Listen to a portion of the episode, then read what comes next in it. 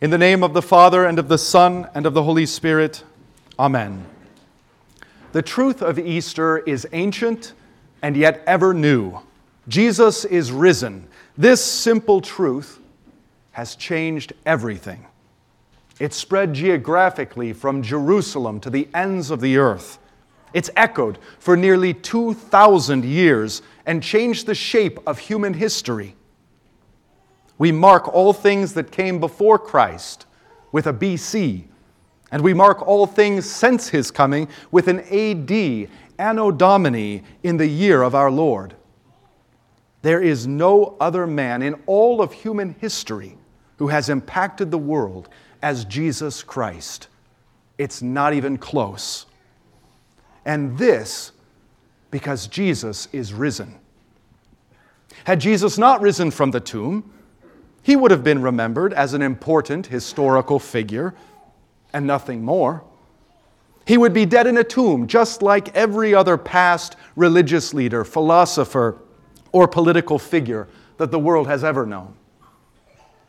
But the testimony of those who discovered the empty tomb was irrefutable. The testimony of the women, Mary and Mary Magdalene and the others, was irrefutable the testimony of the men, Peter and John and the others, was irrefutable. The tomb was empty, the body was gone, Jesus was risen. There was nothing that Caiaphas or the Jewish leaders could say or do. There was nothing that Pilate or the Roman leaders could say or do. And for nearly 20 centuries, there has been nothing that anyone is able to say or do. Jesus is risen. It was and is irrefutable. There is not one scrap of evidence to the contrary. There is not one argument that has shaken this eyewitness testimony. There is no amount of persecution or shaming, no amount of torture or murder that has been able to silence the truth that Jesus is risen. There are certainly men who do not believe the truth because they do not want to believe. There are certainly men who don't care about the truth because the truth would change them beyond what they are willing. But the tomb is empty. Jesus is risen. While the resurrection transcends history, and in fact changes all of history, it nevertheless happens at a precise moment in history. On the first day of the week, at early dawn, as Luke records. The resurrection of Jesus, then, is not a matter of mystical experience for a select few. It is a matter of history and fact to be received by all. And while the tomb is certainly empty, our Lord and Master Jesus Christ shows himself to be risen. First, to Mary Magdalene, who falls onto her face and wraps his feet in her arms. Then to the two disciples on the road to Emmaus, with whom he eats. After that, to the eleven remaining disciples, to whom he shows his hands that had been pierced with the Roman nails, and his side that had been pierced with the Roman spear. And in the same ways, he shows himself to over 500 other eyewitnesses. So, no, the resurrection of Jesus is not a matter of mystical experience. He let himself be touched by the witnesses, and he ate with them. And he came also to skeptics, to doubters, to persecutors of Christians, who, despite themselves, could not help but believe what their eyes, ears, and hands told them Jesus was risen. It is this simple word and irrefutable truth that comes to us today. And just as it did with the original witnesses, it ought to fill us with a sense of uncertainty and even fear. If Jesus is risen, and He is, then that changes everything. It means that what most people think this world is and is about is completely wrong. And it means that everything Jesus said is completely true. It means a radical reorientation of our perception and a radical reorientation of our lives. It means that death itself and the power of death is but an illusion. It means that even though we die, yet shall we live, indeed, forever. And at the center of it all, it means that the gospel is true. Now fear and uncertainty give way to joy. Jesus is risen, and therefore Jesus is who he says he is. He is the Son of God, who has come not to condemn the world, but that the world might live through him. He is the good shepherd, who takes not the lives of his sheep, but lays down his own life for them. He is the Lamb of God who takes away the sins of the world. It means also that he has come in the way of his sermons, as the one who searches for the lost sheep, as the one who sweeps for the fallen coin, as the one who loves both the sinful son and the self righteous son and welcomes them both to the feast. He and all of heaven rejoice over each and every sinner who repents. He is the sower who scatters the seed of his word to all, though some receive it and some receive it not. He is the king who throws a banquet and invites all, from the richest of the rich to the poorest of the poor. He is the vine dresser who spares the fruitless tree. He is the good Samaritan who saves even the one who hates him. Jesus says, Whoever comes to me, I will never cast out. And he knows well what that means. He knows well who he is inviting. In fact, he says that he came not for the well, but only for the sick. For the human heart is, in truth, desperately wicked and deceitful above all things, sick unto death. Out of the heart of man come evil thoughts, sexual immorality, and internet history, theft and fudging on taxes, murder and social media rage, adultery and LGBT Nazism, coveting and consumerism, wickedness and deceit, often under the very guise of Christianity sensuality, while others are starving, envy and Instagram egotism, slander and the outrage of moral superiority, pride, and usually for all the wrong reasons, and foolishness that this dead and dying world deems sophisticated, woke, and wise. All these evils come from within. And in one form or another, they come from your heart and mine.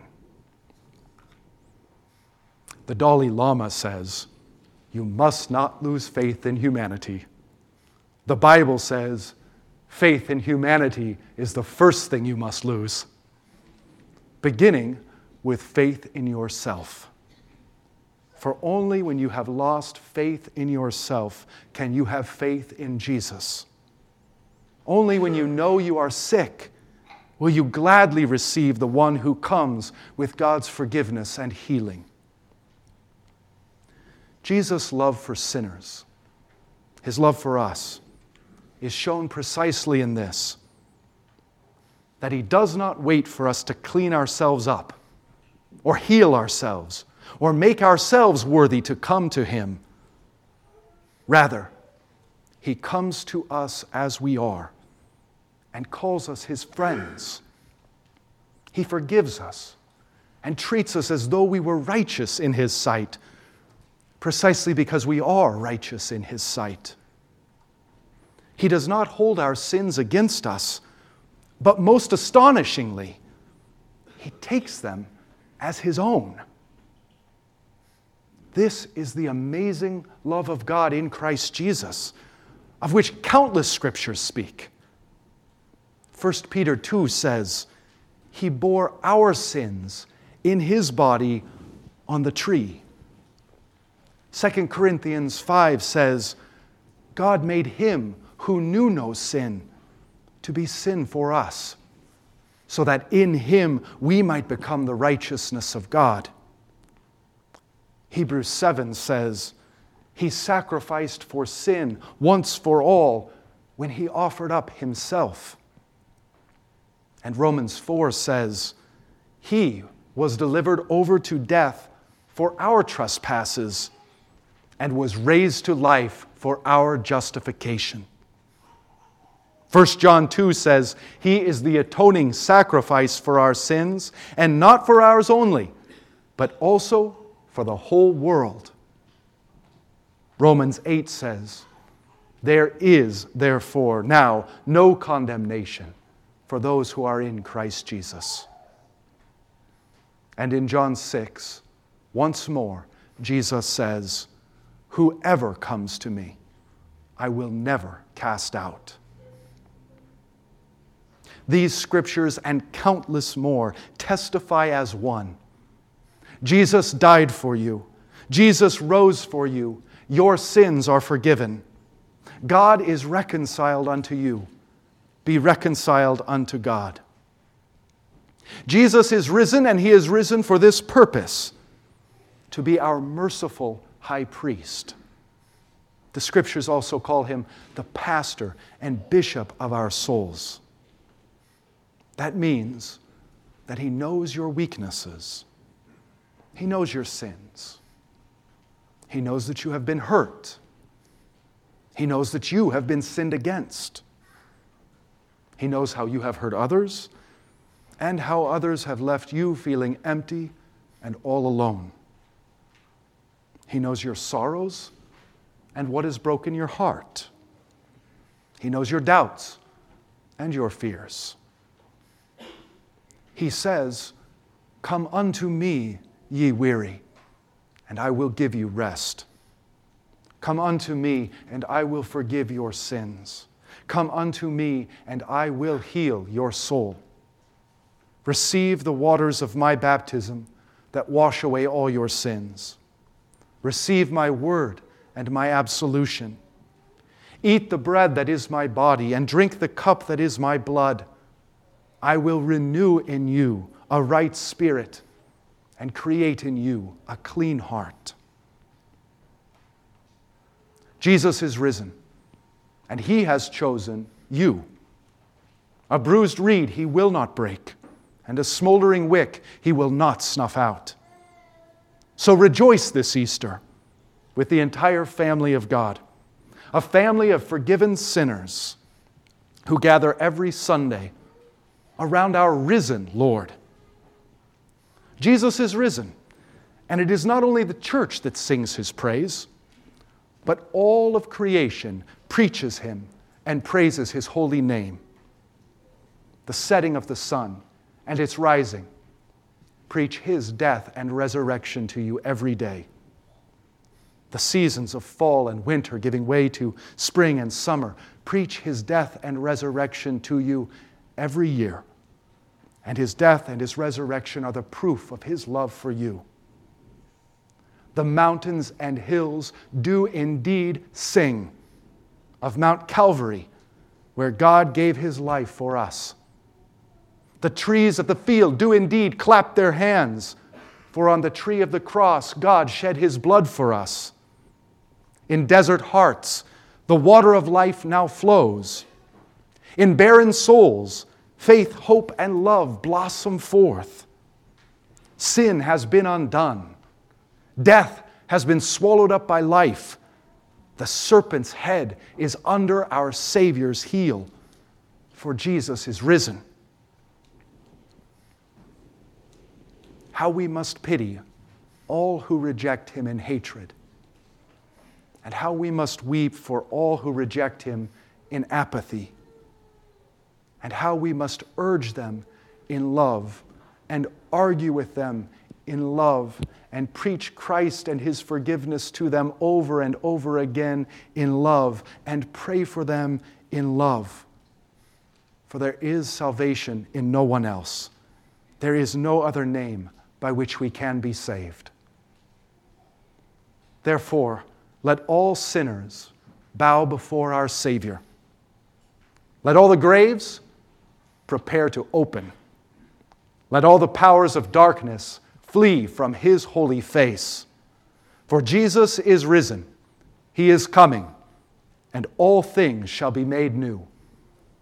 In the name of the Father, and of the Son, and of the Holy Spirit. Amen.